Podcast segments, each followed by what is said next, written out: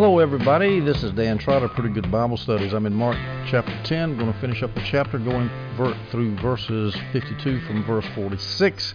This is the story of blind Bartimaeus and his healing at Jericho. We're in the midst of Jesus' Perean ministry. He's on his way, having gone through Perea, Galilee, Samaria, to Jericho, and is on his way back to Jerusalem where he's going to be crucified.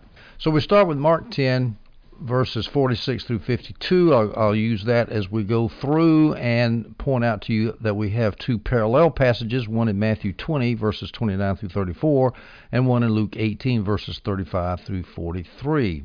So we will start in Mark, and I'm just going to read the whole thing, the whole passage from Mark as a background. Mark 10, verses 46 through 52. They came to Jericho the they is Jesus and his disciples. And, his, and as he was leaving Jericho with his disciples and a large crowd, with his disciples and a large crowd, Bartimaeus, the son of Timaeus, Mark explains that Bartimaeus is Hebrew for son of Timaeus. Mark often explains Jewish terminology for his Gentile audience. Bartimaeus, the son of Timaeus, a blind beggar, was sitting by the road. When he heard that it was Jesus the Nazarene, he began to cry out, Son of David, Jesus, have mercy on me. Many people told him to keep quiet, but he was crying out all the more, Have mercy on me, son of David. Jesus stopped and said, Call him. So they called the blind man and said to him, Have courage, get up, he's calling for you. He threw off his coat, jumped up, and ran and came to Jesus. Then Jesus answered him, What do you want me to do for you? Rabboni, the blind man told him, I want to see. Go your way, Jesus told him. Your faith has healed you. Immediately he could see and began to follow him on the road. Our first task will be, as we attempt to analyze this passage, is to harmonize two discrepancies, alleged or apparent discrepancies in the synoptic passages, Matthew, Mark, and Luke. In Mark, we see that Jesus and the disciples came to Jericho, and as he went out from Jericho, they saw blind Bartimaeus. Matthew says, as they went out from Jericho, a bunch of people followed him, and they saw two blind men. And then in Luke, it says, as they came into Jericho, they saw blind Bartimaeus. All right, so the two things are this. First of all, is did they heal blind Bartimaeus on the way out from Jericho, as Matthew and Mark say, or did they did Jesus heal blind Bartimaeus on the way into Jericho, as it says in Luke? That's the first harmonization problem. The second harmonization problem is Mark and Luke only mention one man. Mark gives him a name, blind Bartimaeus, or Timaeus, Bartimaeus, and Luke just says a blind beggar. But Matthew says there were two blind men who were healed. All right, how do we reconcile this? Actually, it's not as hard as you might think. Well, we'll first start off with the two. Blind Bartimaeus actually was a guy who was a, a, kind of an aggressive, I shouldn't say aggressive, assertive guy. He throws off his cloak. He's crying, Jesus, Jesus, Jesus, have mercy on me, son of David. The other guy probably just was was was with blind Bartimaeus, quiet. He was blind, quiet, and not as aggressive as Bartimaeus. And so Mark and Luke just tell the story of blind Bartimaeus being healed, whereas Matthew mentions the fact that his companion was healed also. So that's not a big problem. The, now, the reconciliation of the problems of Mark and Matthew saying that Bartimaeus was healed as Jesus left Jericho, whereas Luke says he was healed as Jesus went into Jericho, that sounds like a difficult problem. And I can hear the skeptics, I can hear the liberal Protestants, I can hear the errantists, I can hear them all saying, see there, the Bible's got errors in it. Well, actually, no. The simplest way to, to harmonize this is from an historical fact. Herod built a new city of Jericho. The old city had fallen into disuse, and Herod the great builder had built up another city of Jericho, probably to the south of the old city of Jericho. So Matthew and Mark, they're talking about going into the old Jericho when they came, excuse me, going out from the old Jericho when they came to Jericho. As he went out from Jericho in Mark 10, verse 46, and in Matthew chapter 20, verse 29, as they went out from Jericho, that's the old Jericho. And then in Luke, they met blind Bartimaeus. And then in Luke 18, verse 35, and it came to pass as they drew nigh unto the new Jericho. So blind Bartimaeus was in between the two Jerichos. Blind Bartimaeus is between the old Jericho and the new Jericho, and as Jesus leaves the old Jericho on the way to Jerusalem, he meets blind Bartimaeus, heals him, then he heads on into the new Jericho. It's not a problem at all. There's other ways to reconcile it too. You could say that the request to heal Jesus was on his way in to Jericho, and then as he went out from Jericho, he, he held off on the request to heal until he came out and saw him again and, and healed him on the way out. But I think the old Jericho and new Jericho is the best way to reconcile that.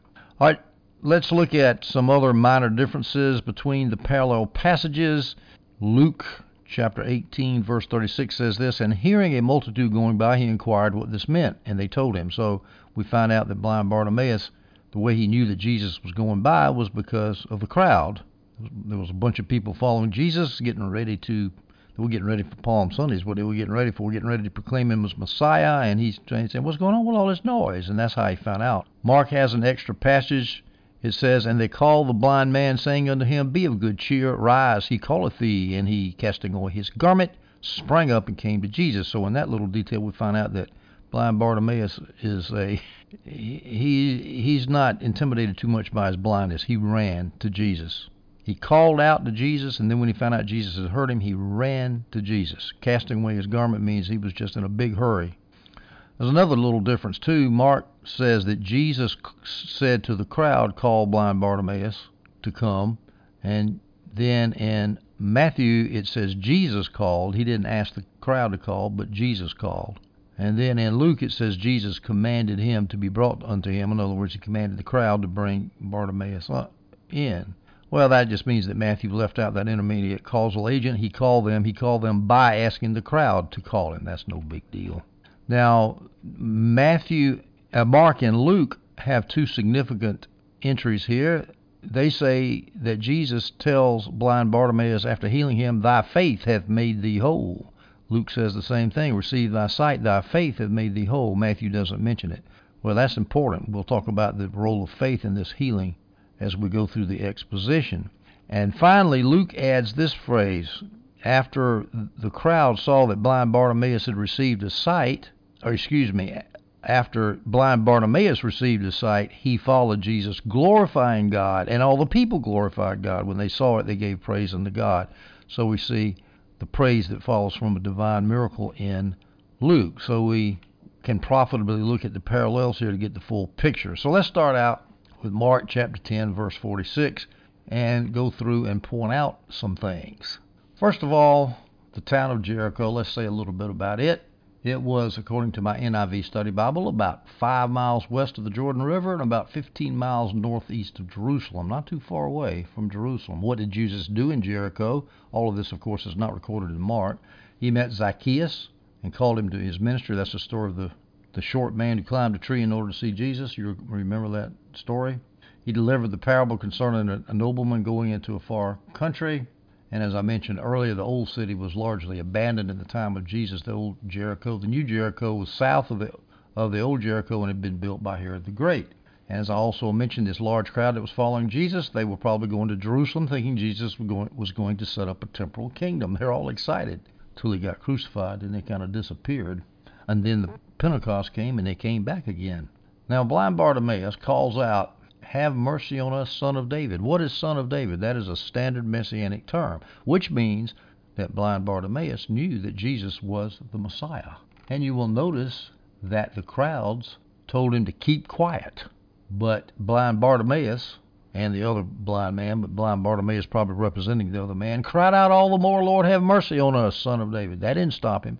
Now, this shows the faith that this man had because he did not let, he's a blind man, and blind men are weak. They have no status, they have no money, they're just weak, they're disabled. And yet he cried out all the more when the people told him, Be quiet, don't bother the Messiah. He's getting ready to set up his messianic kingdom. He's a big shot, he's the king. And who are you? You're just a lousy beggar. You don't have any money, you're begging, you, you can't see, and here you are bothering the great teacher. Now, you would think that would shut somebody up. It might have shut blind Bartimaeus' companion up, but it didn't shut him up. He just kept crying out all the more, Lord, have mercy on us, son of David. Now, who in the crowd told blind Bartimaeus to keep quiet? Actually, there's a couple of options on this. One is they could have been friends of Jesus who thought that the Messiah shouldn't be bothered by two worthless beggars. Maybe the crowd thought they were asking for alms. They're begging for alms. You know how tiresome that can be? Because you never know whether the almsgivers deserve alms or not. I've learned this in China. I've met so many beggars, and I've been smitten with so much guilt uh, problems when I didn't give them money. That when I did give them money, you know, you you want you find out later that there's band bands of beggars going around with beggar pimps. I call them people who are in charge of these little bands of children going out and begging money. It's just you just don't know what to do. So I'm sure the people were disgusted with all the alm begging for alms. Maybe they might not have realized it needed to be healed. Although I don't know how they could really not think of that because Jesus had done all kinds of healing and they, they were blind. So that seems like that would be a logical thing they were asking for. Now, if that's true, that shows that these friends of Jesus were pretty callous to be friend of Jesus and not want the guy to go to Jesus to get his eyes healed. Or it could be they just thought he was begging for money, but even then, that's callous. It could be that these rebukers who told blind Bartimaeus to keep quiet, it could be they were enemies of Jesus, not friends.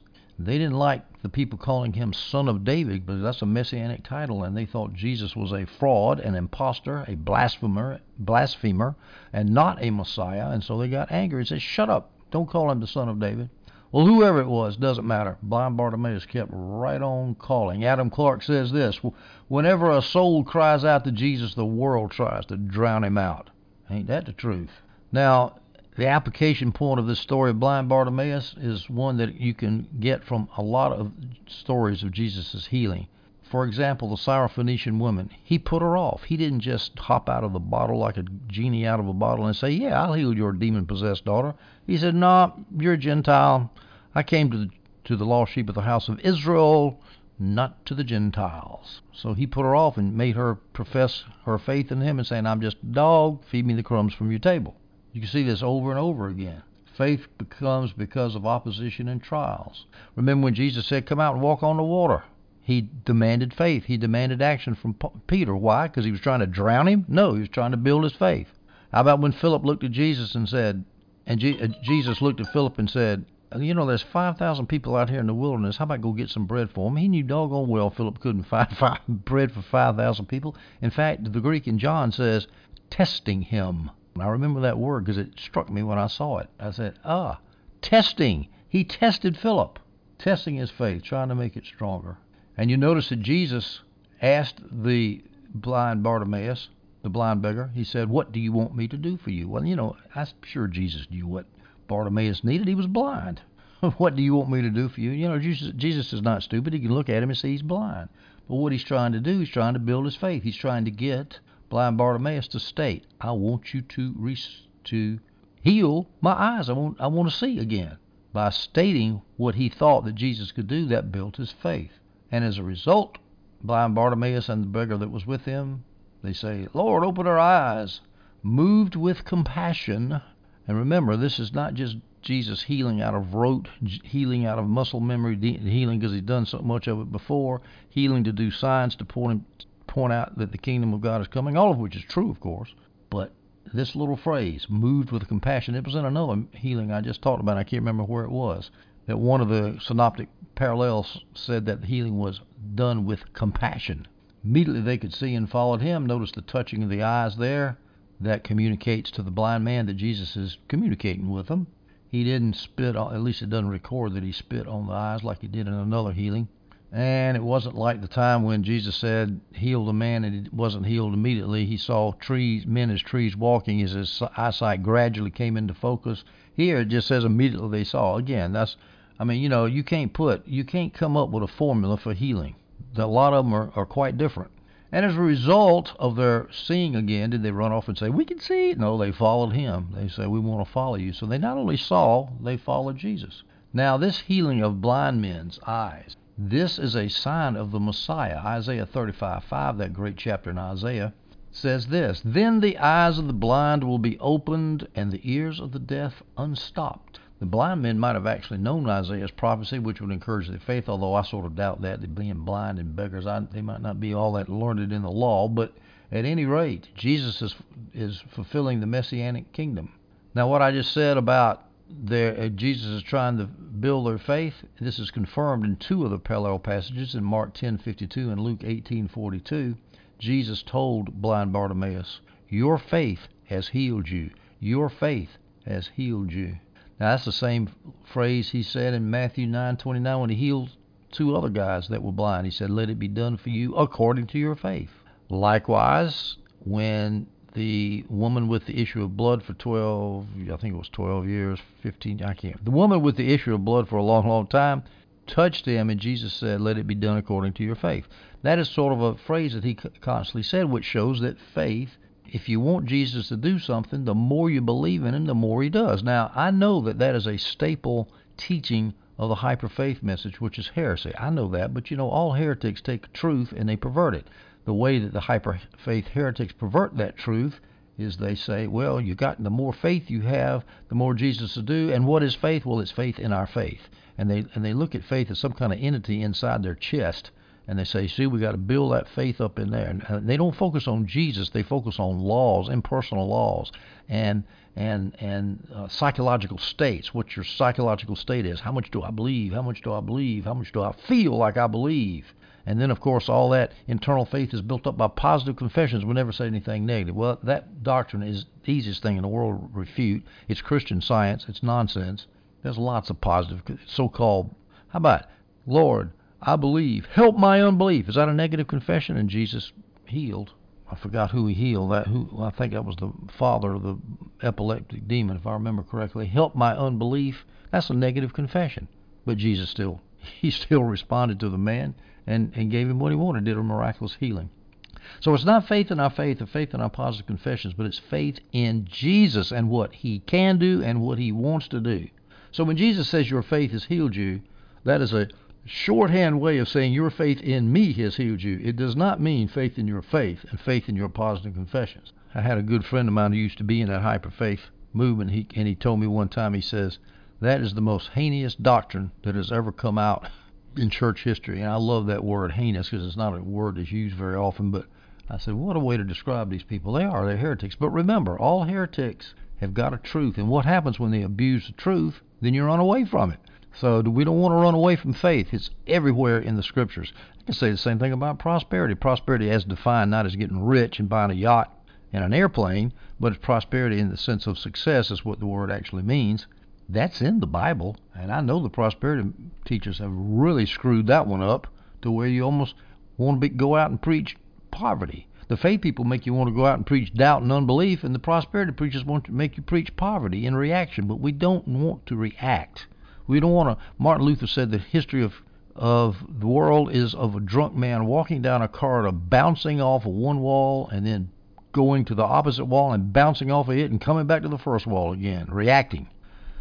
We don't want to react. We need to act and see what the Scripture says. And over and over again. How about when Peter said, when uh, Jesus said, Peter, get out of the boat and walk? He was testing his faith to make it larger. And although Peter halfway passed the test and halfway failed, Jesus was very gracious. Very gracious. He picked him up, put him back in the boat, but he he called out his faith. And so here these men show that they believed that Jesus was going to heal him. because they threw off his cape, blind Bartimaeus did. He ran to him. He crawled out Son of David, Son of David, have mercy on us. And then the crowds told him to shut up, and they just yelled even louder.